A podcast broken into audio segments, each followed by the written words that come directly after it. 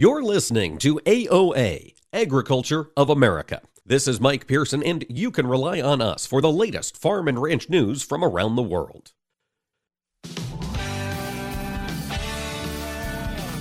Informing America's farmers and ranchers. This is AOA, produced by the American Ag Radio Network. Now, here's your host, Mike Pearson. Hello, folks, and welcome to AOA. Thanks for making us a part of your day today. I tell you, folks, it is President's Day. So the markets are closed here on February 20th. And because of that, we wanted to go back through and revisit some of the conversations we've had over the past couple of weeks. On today's show, we're going to be talking about cattle insurance, first and foremost, here in just a little bit. Before segment two, we're going to talk with Bryce Mongeon of OOIDA about that ongoing battle against California's Assembly Bill number five. In segment three, Shawna Morris of the International Dairy Food Association will join us. We've got that battle going on between the United States and Canada with regard to access to their dairy market. Shawna's going to fill us in on how that battle is proceeding in the political arena. Before segment four, we're going to talk with Chris Brosart. He's the chair this year of the Soy Transportation Coalition. We're going to get his updates on how things are shaping up for transportation before spring planting gets underway. But first, we're going to kick things off here with a conversation from the National Cattlemen's Beef Association trade show got a chance to catch up with the folks from the Redd Summit Agency, and I asked them about the insurance industry and why it is changing so much we are going to kick it off here with the insurance discussion. And I'm bringing this to you now because last week I had the opportunity to be in New Orleans at the uh, America, the National Cattlemen's Beef Association annual get together. And one of the things that surprised me on the trade show floor was the number of insurance products out there for cattle producers. It seems as though that whole market has exploded over the past couple of years. And I wanted to get some of the details. Joining us now to describe this market is Ross Bronson. He's an ag risk consultant with the Redd Summit Insurance Agency. And Ross, thanks for joining us today. Yeah, my pleasure. Why are we seeing so much more insurance at the CattleCon than we saw maybe five, ten years ago? Ross, what's changed in the industry here recently? Well, I think there's two things in particular that are driving this uh, for the industry. The first is that we're getting some products that are really beneficial to to producers. Uh, you know, the PRF and the LRP in their in their season uh, are great, and there's been improvements over the years, and the RMA is really standing behind them as producer beneficial products. The other thing is, I think that risk management, as we move, we're really starting to shift from generation to generation in the ranching industry, like across the rest of the business world, from the boomers leaving. And I think that new producers and or progressive producers are realizing that this this idea of risk management really needs to be at the front of their thinking um, if they're going to continue in a sustainable way. Ross, that makes a lot of sense. And on the grain side, we see banks really encouraging or requiring some kind of risk management insurance product, particularly for new farmers. Are we seeing hearing similar stories on the insurance requirements for new ranchers coming in? Are they are banks requiring them to lock in some protection? I've heard a few of those in the wind. I don't think it's um, going to be mainstream yet. I wouldn't be surprised at all down the road to see it that way. I know LRP in particular. Some people are are are wanting to require on new cattle loans and some things like that. Uh, so I would definitely see it trending that way. Um, it's not widespread yet, though.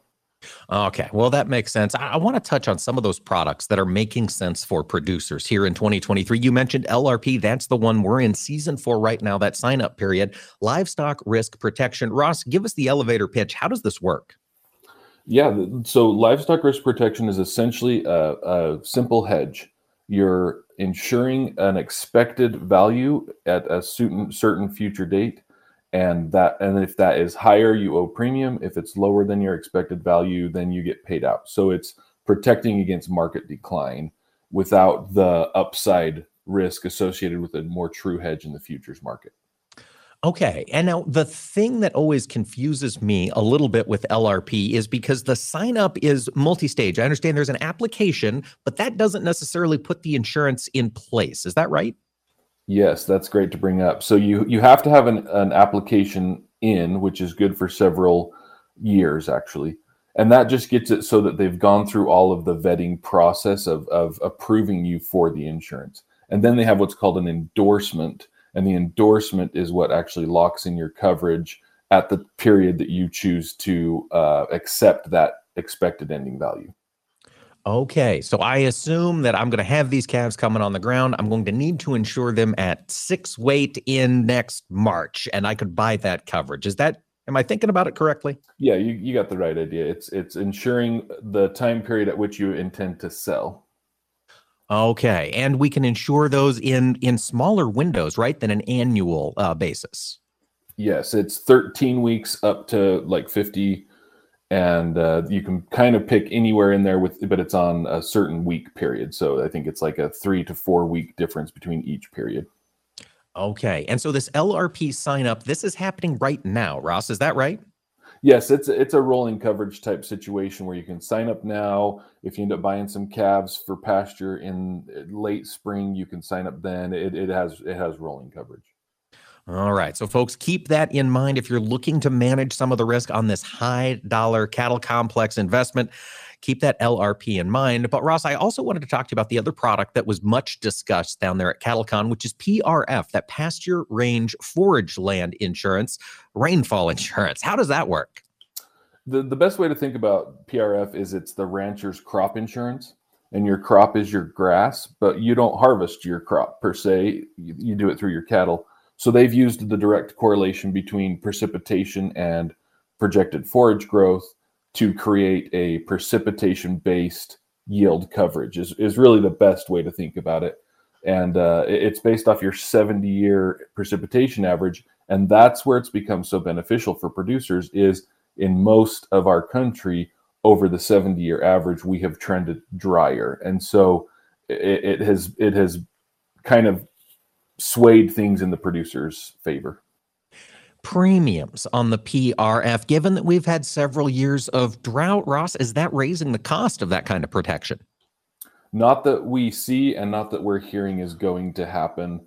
At NCBA, in, in particular, the RMA explained that they understand that they are paying out aggressively and they it's kind of designed that way.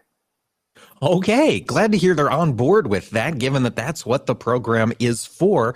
When is the sign up for PRF, Ross, and how does that work?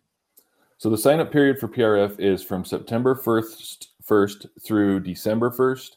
And any time throughout that uh, period, you can lock in a PRF policy. You can have discussions long before that. We are having discussions, especially with our larger producers who think ahead. A lot of um, large, real business minded ranches will have this coverage kind of figured out by by summer. So you you can start the process now, get some quotes, but you can't actually lock in your coverage until that three month period. And everyone tends to wait until the end. Uh, you know, we we get a big influx in that last week or two of, of December, but you can definitely start that conversation early. Start that conversation earlier, folks. Help these agents not have a flood of paperwork just before the sign up day. We've been speaking with Ross Bronson. He's an ag risk consultant at Redd Summit Insurance. You can find them online at reddsummit.com. That's two D's, two M's, one T. Ross, thank you so much for joining us today. It was a pleasure. Thank you. Stick around, ladies and gentlemen. When we return, Bryce Mongeon from OOIDA will join us. We'll talk through the changes to California's Assembly Bill number 5.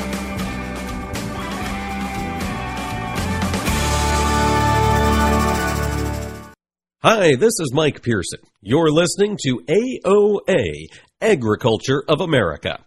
Don't go away, more AOA coming right up. I've been farming my whole life. I don't need somebody to come out here and state the obvious. I don't need anybody to explain my farm to me. My local co op works with CHS, and they know what I need when I need it. A global network of support, local expertise, and valuable market options. We need a co op that's here for us. So we can own every day. When you're an owner of a local cooperative connected to CHS, you get local expertise, a proven efficient supply chain, and global market access. Learn more at cooperativeownership.com. Pride. It runs deep for those in agriculture, but that pride can also prevent farmers from asking for help when it's needed most. An injury, illness, or natural disaster is a heavy burden for any operation to bear. Farm Rescue is here to help shoulder that burden. We are a nonprofit organization helping farm families in crisis with free planting, haying, and harvesting assistance. There is no pride lost when it comes to farm rescue. Learn more at farmrescue.org. Non attorney paid spokesperson. Could your house go into foreclosure? Are you behind on your mortgage payments? Foreclosure Protection Services can help save your home as they specialize in foreclosure assistance. If you're behind on your mortgage payments, being threatened with foreclosure, have been denied a loan modification, or been the victim of a predatory loan, call Foreclosure Protection Services now at 800 926 1701. Their network of attorneys and their agents are available to speak to you now. Call Foreclosure Protection Services now at 800 926 1701. That's 800 926 1701. Young farmers don't listen to the radio, right? Wrong. In a recent survey, 74% of young producers said they get their most important agricultural information from their trusted farm radio station. Surprised? Don't be. If you think about it, it makes perfect sense. Radio is the perfect companion because it goes with you everywhere. Whether you're in the shop, on the combine, or in the truck, farm radio is right there with you. This message brought to you by the National Association of Farm Broadcasting. Hey, Dad, your prescription will be ready in just a minute. Hey, Dad, your laundry will be ready in just a minute. Dad, your lunch will be ready in just a minute. Hey, honey, why don't you take a minute? When you help care for a loved one, you give them as much time as you can, making sure they're safe and comfortable. But it's just as important that you take some time for yourself. At AARP, we can help with information and useful tips on how you can maintain a healthy life balance, care for your own physical and mental well being, and manage the challenges of caring for a loved one. Because the better care you take of yourself, the better care you can provide for your loved one. Thanks, Dad. Thank you. You're there for them. We're here for you. Find free care guides to support you and your loved one at aarp.org/caregiving. That's aarp.org/caregiving public service announcement brought to you by AARP and the Ad Council. This is Mike Pearson. Thanks for listening to Agriculture of America. Join me Monday through Friday for the latest farm and agriculture news from around the world.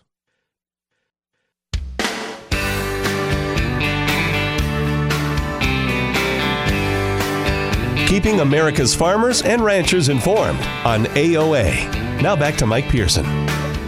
Welcome back, ladies and gentlemen. AOA continues this morning here from the trade show floor at the National Farm Machinery Show in Louisville, Kentucky. We're down here with our friends at Trelleborg. Come by booth 5039. We've got fresh coffee being brewed up, fancy, fancy coffee beverages, I should say, being brewed up to my right. And we've got a lot of tire knowledge here in the booth. But we also have a lot of things continuing to develop in the world of agriculture, folks, as 2023 gets underway it's earnings season. And specifically for an ag audience, some of the folks reporting their earnings here recently have been restaurants.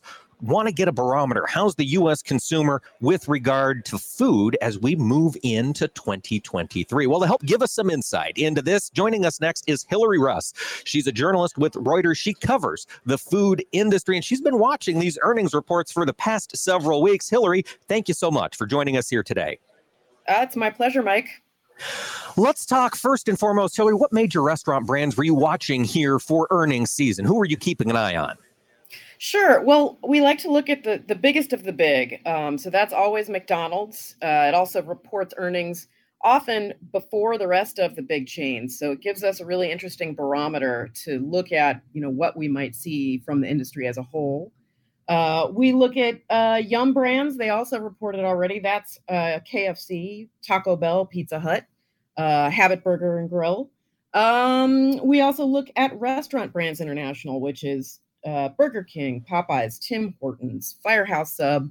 Uh, and then just you know for fun we also look at Starbucks um, oh. not not as food oriented obviously they do have lots of food but um, really just a behemoth of a company um, and a really interesting product and customer base. And then also Chipotle. Um, it's not as big as the other companies, but again, it occupies an interesting space. Um, so those are the main companies I, I, usually look at in the quarter. All right. Well, let's start with the big dog. Let's start with mm-hmm. McDonald's. That's that value proposition, Hilary. I would assume right. when interest or inflation rather is surging, that McDonald's would be a place that shines. Did earnings bear that out?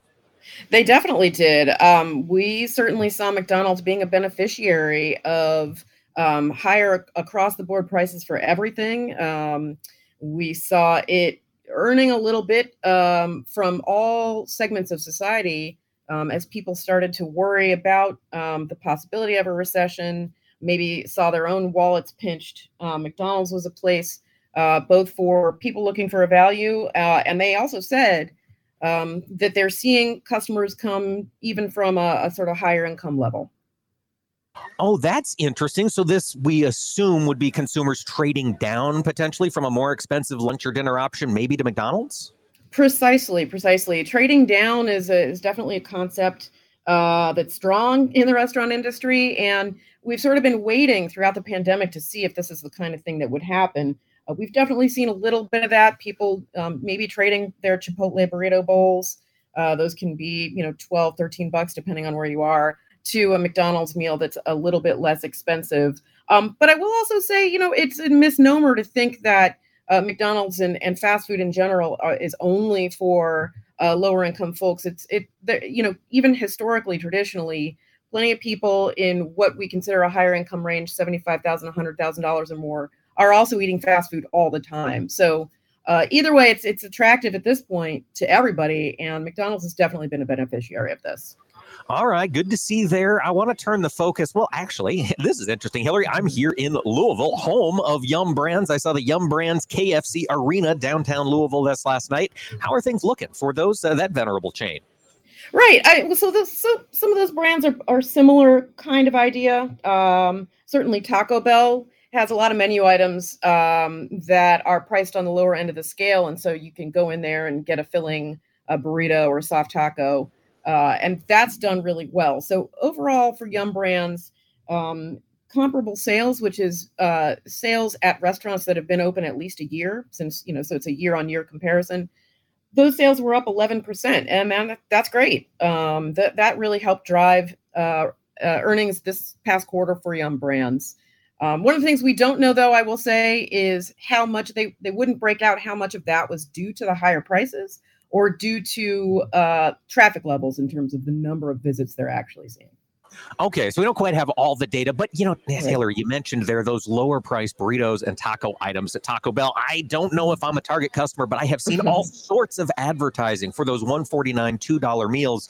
Did they talk about that at all? Is this a direction they see Taco Bell staying here while prices are high? Is it working for them?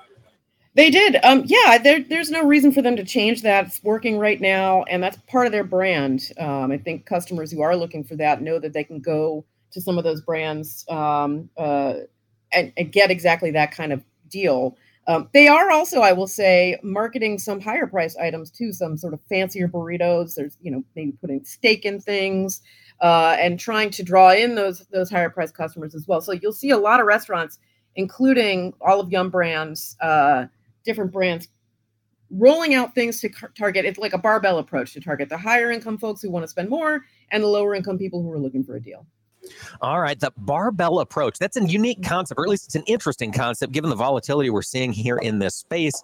And Hilary, I want to turn the focus to Chipotle. You mentioned it's not a big dog like a McDonald's or an RBI potentially, but that customer base, that high end, affluent customer, I assume younger, which maybe is a, is a poor assumption on my end, how are they faring? Are they holding their own here through this uh, inflation period? They are. Uh, first of all, that is a fair assumption. Uh, their their customers do tend to be a little younger, a little more affluent. Um, and interestingly enough, Chipotle has done has just soared really throughout the pandemic. But this past quarter, the fourth quarter, we started to see a little bit of weakness there. Things didn't come in quite as high as expected. Uh, you know, I mean, they, still sales were still up, but but not as much as you might have uh, have expected, and certainly not necessarily as strong as they've been uh, throughout the rest of the pandemic. Um, you know, it, it's a company worth watching because they've they have said that they you know they've raised their prices a lot, particularly for delivery, uh, and they have said that their their affluent customers are still coming there and still eating, and they really haven't seen a drop off. Um, and so the, the real question for Chipotle in particular is have they raised prices too much? Um, and I think that's what we're going to be looking. You know, we're not quite sure if that's the case. I've talked to some analysts who think that they have. Uh, so they they maybe need to sit still for a while with price increases Um, and that's what I think people are going to be watching. Um, and Chipotle is really sort of the key company where that is a big issue for, for people watching the space you know, Hilary, you mentioned have they raised prices potentially too much? As I was glancing through some of the earnings uh, data, if I recall correctly, Chipotle's profit margin was something like 48%. Am I remembering that correctly? That seems like a staggeringly high number. Uh, yeah, I mean, uh, the profit margins are really pretty extraordinary. It depends on which profit margin you're looking at. Um, if you're looking at the restaurant level sort of operating margin versus the overall ah. company profit margin, but by any account, um, they do seem quite healthy. Uh, it's not quite the same as you might expect from like a small independent mom and pop chain. Their restaurant margins don't tend to be quite so big. Yes, efficiencies of scale certainly Indeed. apply in the restaurant industry. And with that being said, RBI, Restaurant Brands Incorporated, I'm not sure if they're one of the biggest, but they certainly are up there. How are their brands performing here during this period? Yeah, so Restaurant Brands International is uh, is an interesting one. They're definitely up there. They've got Burger King in particular, and if you're Canadian, uh, Tim Hortons. Uh, obviously, Timmy's is sort of ever present in Canada. Um, so they, you know, it's a mixed bag there. I think part of the problem that you'll see there is the the weight of China. Uh, obviously, China's just reopening, and things have been incredibly choppy there. So certainly, Burger King uh, and P- Pizza Hut, their performances were hurt by pressure from China. Same same with Starbucks, by the way. Um, but in the U.S., uh, which is mostly everybody's biggest market, Burger King had some of its other problems of its own. Um, it's been sort of undergoing a bit of a, a brand revamp. Um, you know, it wasn't even necessarily the pandemic, but just a little bit of, of weakness over the years. It just didn't quite modernize. Like McDonald's, for example, invested lots and lots of money, even before beginning before the pandemic, to renovate restaurants, to modernize operations, modernize the look and feel. Uh, and Burger King was a little bit behind McDonald's in doing that, and so that's what they're doing now. And so there was a, bit of weakness still um, for the for the fourth quarter. All right, it's going to take some time to see these improvements play out, but I understand it sounds like RBI is going to be spending a lot of money here in their on their Burger King franchisees. And so we'll just have to see how that plays out. Folks, we have been talking today with Hilary Russ. She is a journalist with Reuters, and she has joined us today. Hilary, uh, I think we have lost Hilary, but thank you so much for joining us today, folks. Stay with us. When AOA returns, we will be back live at the Trelleborg booth. Stay here for more AOA coming up in just a second.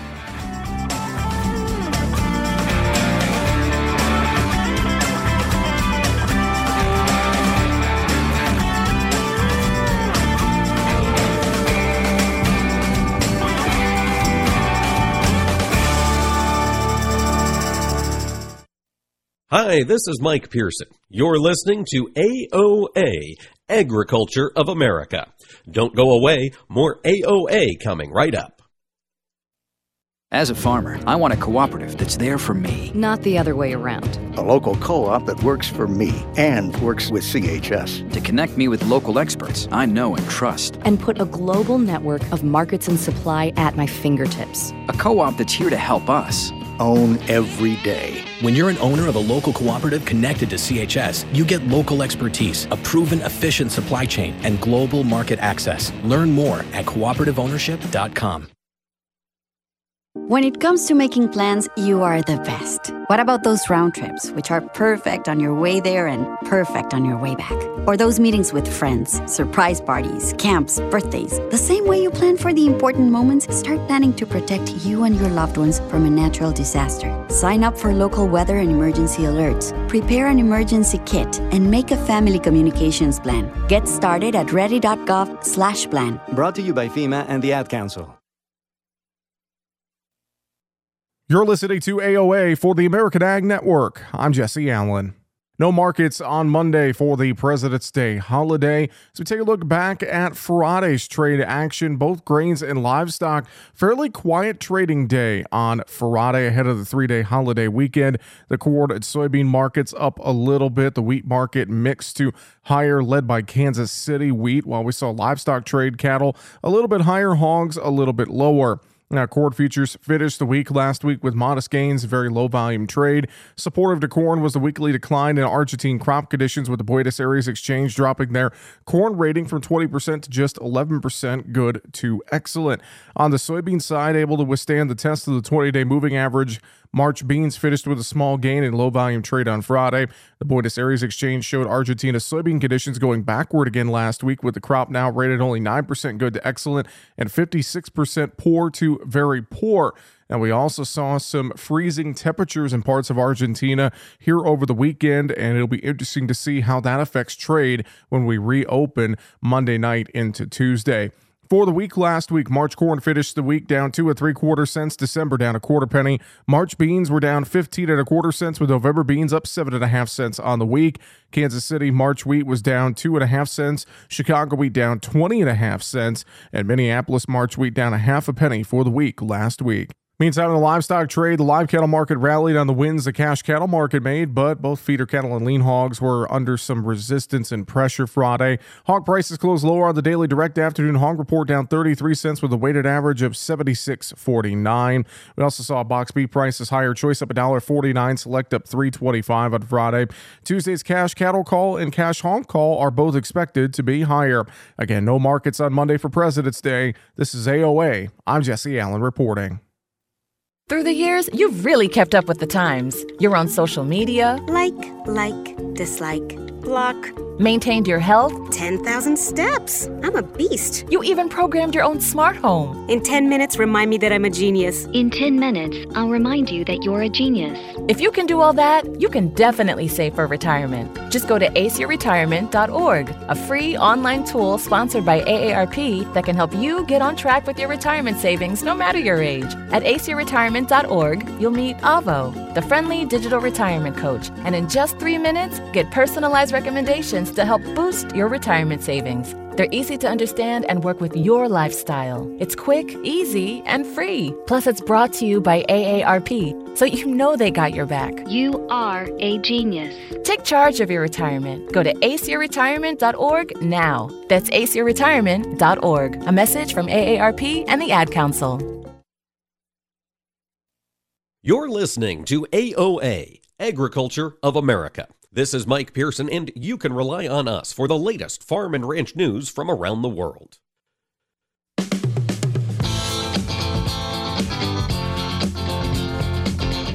Keeping America's farmers and ranchers informed on AOA. Now back to Mike Pearson. Welcome back, ladies and gentlemen. Thanks for tuning in to AOA. We appreciate being a part of your day.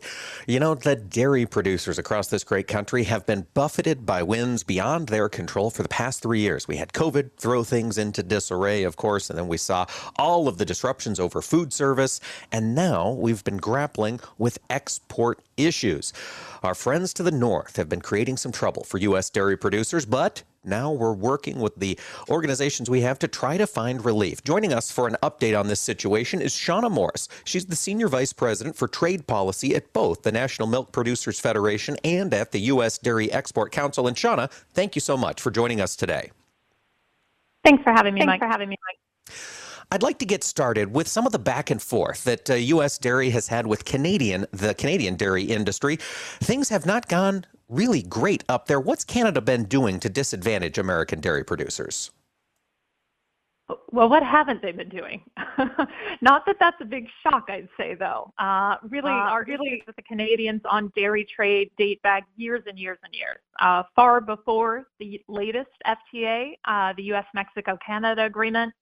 But ever since that agreement's put in, been put into place a few years ago, our struggle has really been getting the Canadians to live by that agreement. Most importantly, we've been trying to make sure that the new export access that we got the right to ship to Canada under USMCA, we actually get to take full advantage of. Uh, it's not a huge not a, amount of access, but what we have is really important to our dairy farmers and dairy manufacturers. And Shawna, could you that that ex- expansion of dairy exports into Canada, though it was small as you mentioned, it was hard fought by the industry. Can you tell us what the dairy industry was expecting to gain here with USMCA? Yeah, our expectation of what we're likely to gain uh, if Canada finally complies with the agreement is an expansion of our exports into the Canadian market, really across a broad swath of dairy products. We make an awful lot of things here in this country in our dairy industry, high quality products that are also in demand in Canada, whether that's fluid milk to butter to cheese to ingredients like milk powder. All of those had new tariff rate quotas, so permission to be able to ship into Canada at, uh, at no tariffs effectively up to certain volume levels. Uh, that's an important expansion, uh, not the same type of open trade we have with Mexico, thanks to NAFTA, but still more than we would have had prior to USMCA. And for our listeners who aren't in the dairy industry, Shawna, could you elaborate a little bit on why we have these challenges with Canada under USMCA and not with Mexico? What is it about the Canadian dairy industry that makes it a, a weird thing to try and confront this? That's a good question. Uh, maybe I'll start on the Mexican side first. Uh, we have fully open trade in dairy products, so zero tariffs for our products headed into Mexico, zero tariffs on Mexican products dairy products headed here into the U.S. And we have ever since the North American Free Trade Agreement was fully implemented many years ago. We actually work really closely with our partners in Mexico in the dairy sector down there and have been able to together expand total demand for dairy in that market over the last several years. So it's a real partnership and tends to work pretty smoothly there. On the Canadian side, in contrast, uh, we've had tariffs for the large part remain in place. Dairy wasn't part of the original NAFTA. It is part of the new US Mexico Canada agreement that the last administration negotiated. Uh, and we have access for a certain volume of products to ship tariff free each year. The Canadian industry, frankly, doesn't like even that though. And so instead, what we grapple with on the Canadian side is sort of constant scheming and creative brainstorming about how to wriggle out of the commitments that they've made constant scheming. Uh, Shawna, that seems like a really apt description of how Canada has operated since USMCA has signed. I understand now the U.S. Trade Representative has said we are going to begin a formal dispute process under USMCA about Canadian dairy. Fill us in. What does that look like? What does this process mean in terms of, uh, of for dairy producers? So that process that the that the U.S. Trade Representative's Office initiates, and on ag issues, that's done in really close cooperation with the Department of Agriculture, as has been the case here, is basically the enforcement tool. So just like in the normal court, where if somebody's not doing what they promised to do, uh, you can take them to court uh, to have uh, your rights enforced. That's what this dispute settlement is supposed to do. So it pulls together a panel of three judges, one picked by each of the USMCA countries, uh, to hear the case. So over the next several months now, uh, the US and Canada will be submitting briefs and arguments and writing to the panel of judges and then ultimately have oral arguments in front of them to argue the case from their side. Uh, USTR and USDA did a great job during the first dispute settlement case, uh, arguing why Canada wasn't complying, and we know that's what they're going to do this time as well. You know, you mentioned the dispute settlement case and presenting the arguments in front of judges. And then, of course, the next question, Shawna, is who are these judges? Are they representing American, Canadian, and Mexican interests under the USMCA? They're really charged with helping ensure that the agreement is followed uh, and that countries abide by their commitments. There's a roster of lawyers that the countries have created that can be picked from when dispute settlement cases, so these court cases effectively, need to happen. Uh, there are judges from each of the countries, so there's Canadian uh, lawyers on that, US lawyers, and Mexican ones as well. The goal there being to help ensure that across all three parties, there's people looking out for the integrity of the agreement because frankly, you know, there's more folks that care about this case working properly than just U.S. dairy farmers and manufacturers. It's really the first case under USMCA, and whether it works or not is a really strong bellwether about the enforcement ability for other cases to come. It certainly is. We're hearing conversations under USMCA heat up on the corn side. Of course, as our listeners remember, Mexico's planned ban on the uh, import of GMO corn here this next year. That see that develop under USMCA. But Shawna, on the dairy side specifically, this isn't the first time USMCA has considered a challenge to the dairy industry, is it? It's not. It's, it's not. our second go round. and so my question then would be what happened after the first one? Why didn't Canada get the memo? That's a good question. I'd say the first one, in our view, um, again, was well argued by the U.S. government, but the panel, uh, considering the case, took a really narrow view of the work that needed done. Uh, they ruled on only one of the violations by Canada, so only one out of the many things Canada was doing wrong that wasn't complying with the agreement on dairy trade. And so the Canadians interpreted that to say, well, if we just fix one tiny thing, uh, we'll wash our hands and we're good here. And that's just not the case. Uh, so for uh, last so- year, for instance, we saw very minimal changes to how Canada was handling its dairy market access uh, provisions. And so we still have many of the same problems. This case is taking a broad view of challenging all of the areas where we're continuing to struggle with Canadian dairy access, and our expectation is that the panel considers each of those. The agreement has a lot of provisions on how to handle market access, and we know that the negotiators put them in for a reason, uh, and that we really need a ruling across the board so that we see the changes we need to from Canada. And of course, with the ruling, if it they do side with American producers, this opens the potential for some sort of punishment, right? For Canada, some sort of retaliation. Shawna, what could that look like under USMCA, and would it be broad enough to get the Canadians' attention? Uh, you're right. Uh, the the stick here, so to speak, is that if a country doesn't comply with the panel report findings in a case like this, then the alternative is levying retaliation. What that means here would be tariffs applied on Canadian products coming into the U.S. How that happens typically is that USTR develops a list of different uh, products that it's proposing attaching additional tariffs to and what those higher tariffs would be, and then publishes that for public comment. Uh, we think, frankly, we've been on the other side of the fence sometimes uh, where other countries have issued retaliatory threats or actually put them into effect on our dairy exports if the U.S. wasn't quickly compliant in other cases. Uh, and we've seen that they can be pretty effective. So, yes, that's not where we hope this will end. We certainly hope that Canada decides at the end of this process to change its ways and make the reforms that are needed. But if not, retaliation is there, and it's a tool that the U.S. will need to take uh, advantage of if it has to.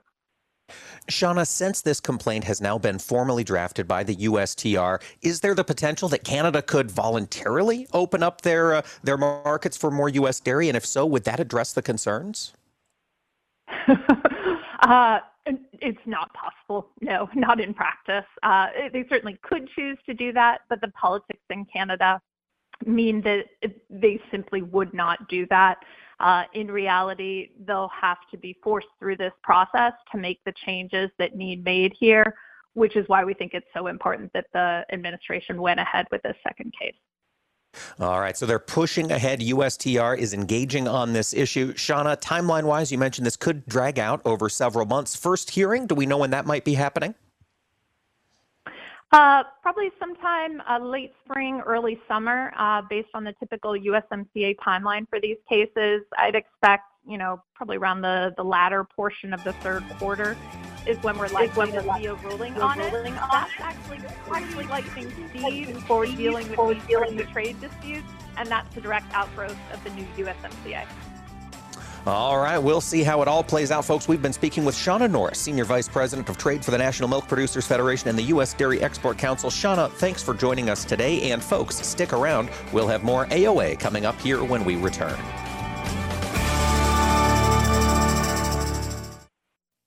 Hi, this is Mike Pearson. You're listening to AOA, Agriculture of America.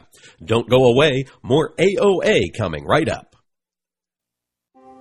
Vision loss is not something that you feel until it happens. Most people lose their vision from diseases like macular degeneration and glaucoma, not at birth. With macular degeneration, you lose your central vision. You have a blind spot right in the center of your face, so I can't actually see your face. So even that little circle in which I could see became a big blur. I was 65 when I first was diagnosed with glaucoma. There were no symptoms.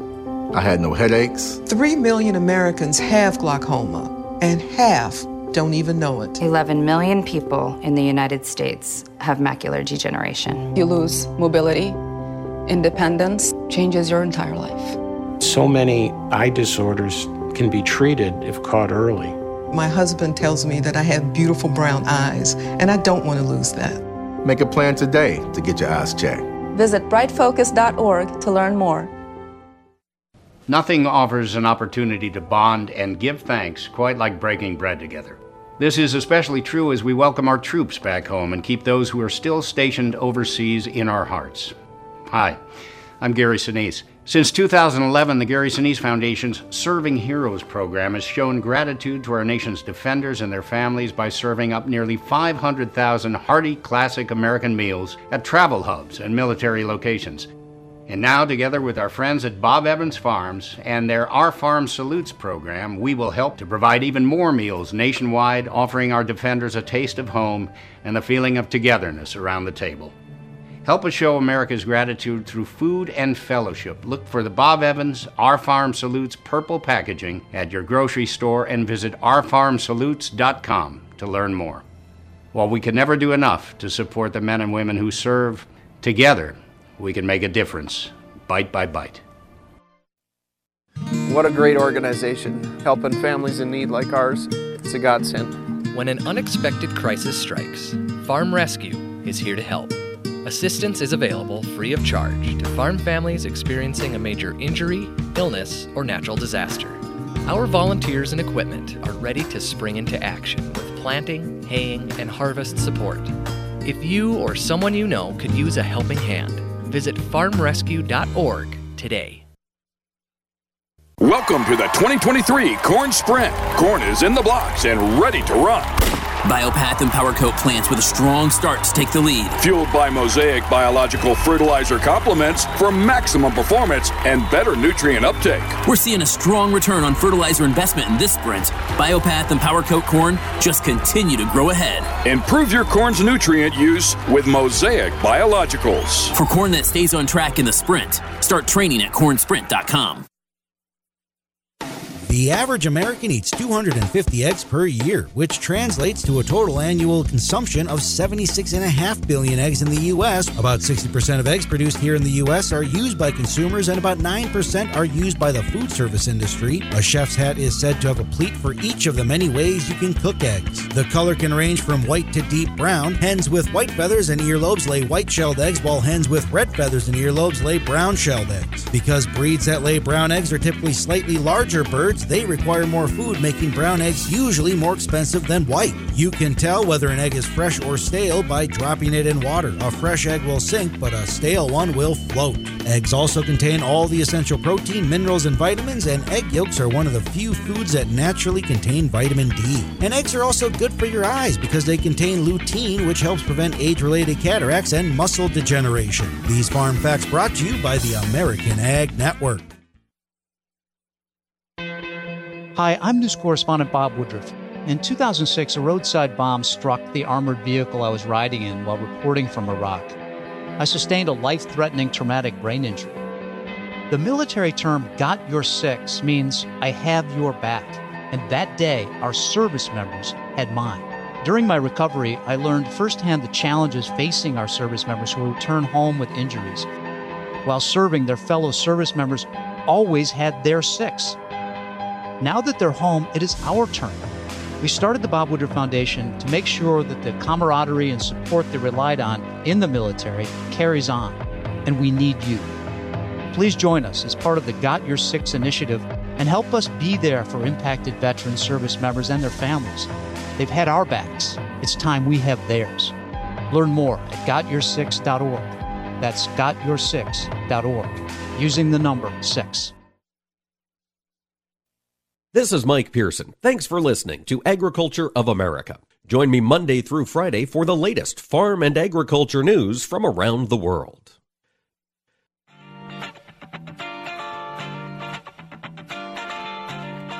Information farmers and ranchers need to know.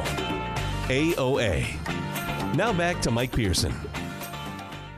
Welcome back, folks. Well, last week I had the chance to travel up to Fargo for the seventh annual Northern Corn Soy Expo held in the Fargo Dome, and I got to catch up with a lot of those growers in that area about their thoughts on this past year and their expectations for this year ahead. Joining us for this next segment is Chris Brossart. He is the chair of the North Dakota Soybean Council. Chris, thank you so much for joining us today. Yeah, good morning, Mike. Thank you for having me. Well, I tell you, seven seven different events you've had up here for the Northern Corn Soy Expo. Chris, what's the reason for doing this event here on, on Valentine's well, Day? generally we'd like to say it's uh, so we could have a blizzard, but you know, so but really, really just to get the word out, uh, you know, inform everybody, uh, get get people off the farm, um, you know, take take take a look at what's relevant within the industry, um, direction for the industry, uh, you know, both corn, soybeans, and agriculture in general. So, you know, what, what we can what we can do not only for today but for the future um, of the industry in the state. That's what it's all about. And Chris, as we think about what's happening in North Dakota from an agricultural perspective, and I want to talk soybeans first, since that's the side you're here representing.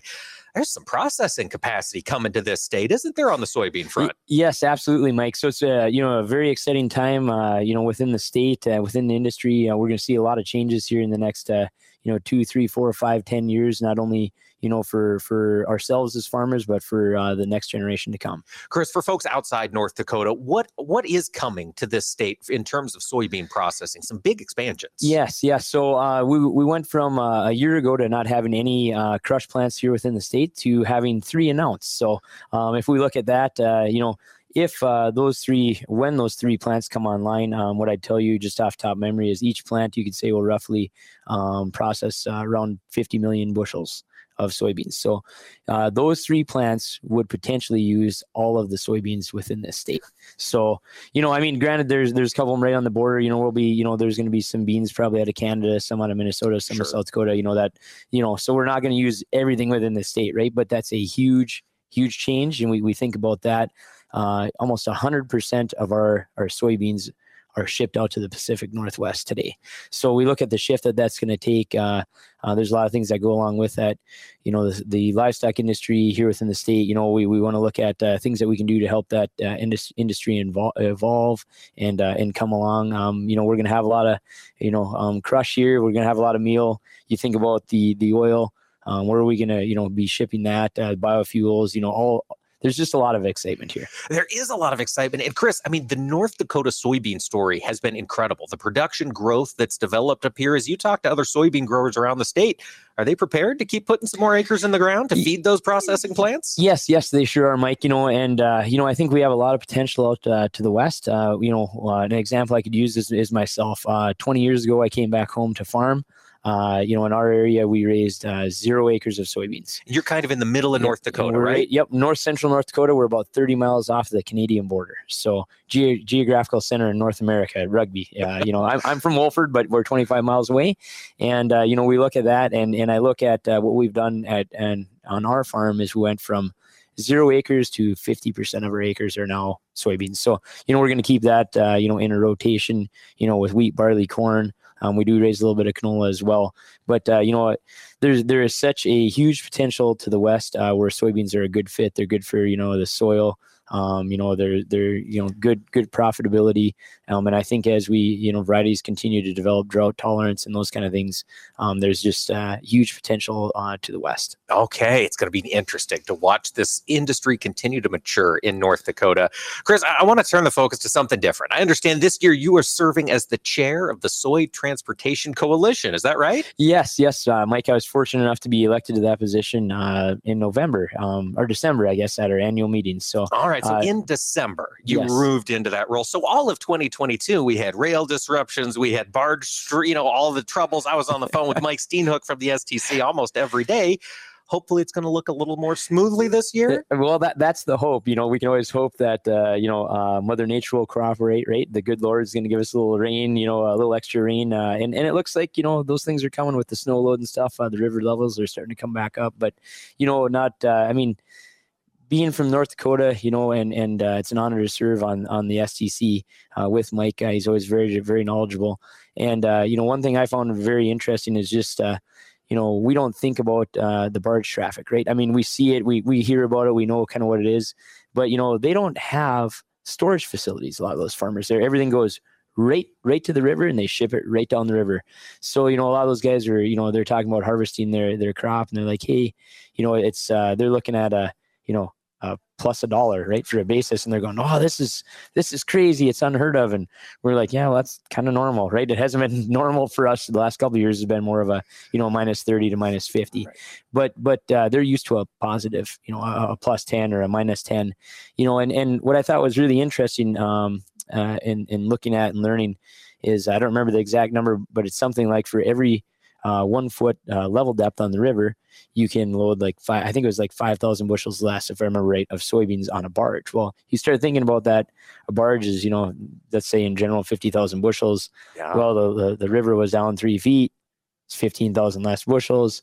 They can't get their crop loaded. They can't get it out. You know, they're worried about, you know, things spoiling, you know, and we're sitting there going, well, why don't you just put it in your grain bins? You know, so, you, know, right? uh, you know, whatever. But, but, you know, they, they, they don't have a reason for it. Right? Yeah. So, I mean, you know, it's not that often that they have those disruptions. So, you know, uh, there's a lot of good work there. Um, that we do not only you know on on uh, you know dredging you know the Mississippi River um, that we, we were able to help with. Uh, we're looking at you know um, being able to do some things out on uh, the West Coast, Pacific Northwest, uh, with some different yes. rail there, and and uh, um, looking at uh, how we can we can help with you know what what what can we do to help the process become more efficient of loading and unloading meal. So yeah. you know that's going to be a big thing not only for North Dakota but you know all the Midwest here, right? So you know we're we're always looking at those things. There's always bridges, uh, roads. You know, uh, Mike is always uh, you know kind of he's just abreast, you know, um, and up to up to par on everything that's uh, coming down the pipeline there. That's true. He's got his fingers in everything, folks. We have been talking with Chris Brossart. He is the chair of the North Dakota Soybean Council, currently serving as chair of the Soybean Transportation Coalition. Chris, thanks for joining us today. Yeah, thanks for having me, Mike. Well, our thanks to Chris Brossart. And folks, thanks to you for joining us today. Today has been President's Day. Just a reminder, we'll be back live tomorrow. We'll be talking weather with our friend John Baranick. We'll be diving into the markets and we'll be covering the other aspects of agriculture that continue to change. Thanks for listening, everybody. We'll see you tomorrow for more AOA. This is Mike Pearson. Thanks for listening to Agriculture of America. Join me Monday through Friday for the latest farm and agriculture news from around the world. As a farmer, I want a cooperative that's there for me. Not the other way around. A local co op that works for me and works with CHS. To connect me with local experts I know and trust. And put a global network of markets and supply at my fingertips. A co op that's here to help us. Own every day. When you're an owner of a local cooperative connected to CHS, you get local expertise, a proven efficient supply chain, and global market access. Learn more at cooperativeownership.com. Non-attorney paid spokesperson. Could your house go into foreclosure? Are you behind on your mortgage payments? Foreclosure Protection Services can help save your home as they specialize in foreclosure assistance. If you're behind on your mortgage payments, being threatened with foreclosure, have been denied a loan modification, or been the victim of a predatory loan, call Foreclosure Protection Services now at 800-926-1701. Their network of attorneys and their agents are available to speak to you now. Call Foreclosure Protection Services now at 800-926-1701. That's 800-926-1701. Take a look under your bed. Find stuff under there? What about jobs? No? Now try your basement. There's a pair of overalls that overall you're not so into anymore. A perfectly good laptop that hasn't sat in your lap in months. And even more stuff, but still no jobs? Well, you really have both. See, stuff is defined as household articles considered as a group. Sometimes this stuff is no longer needed. Wait, no longer needed? That can't be right. Because remember those jobs you were looking for? Those are really needed, and they're the stuff inside your stuff. Even inside that that winter coat that moved with you to Phoenix. Our job is to unlock those jobs, and it starts when you donate your stuff to your local Goodwill. Here's how we do it. When you donate to Goodwill, we sell your stuff to provide job training for people right here in your community. So just by teaming up with Goodwill, you help create jobs. And isn't that worth parting with the leftover keytar from your 80s cover band? Goodwill. Donate stuff, create jobs. Find your nearest donation center at goodwill.org.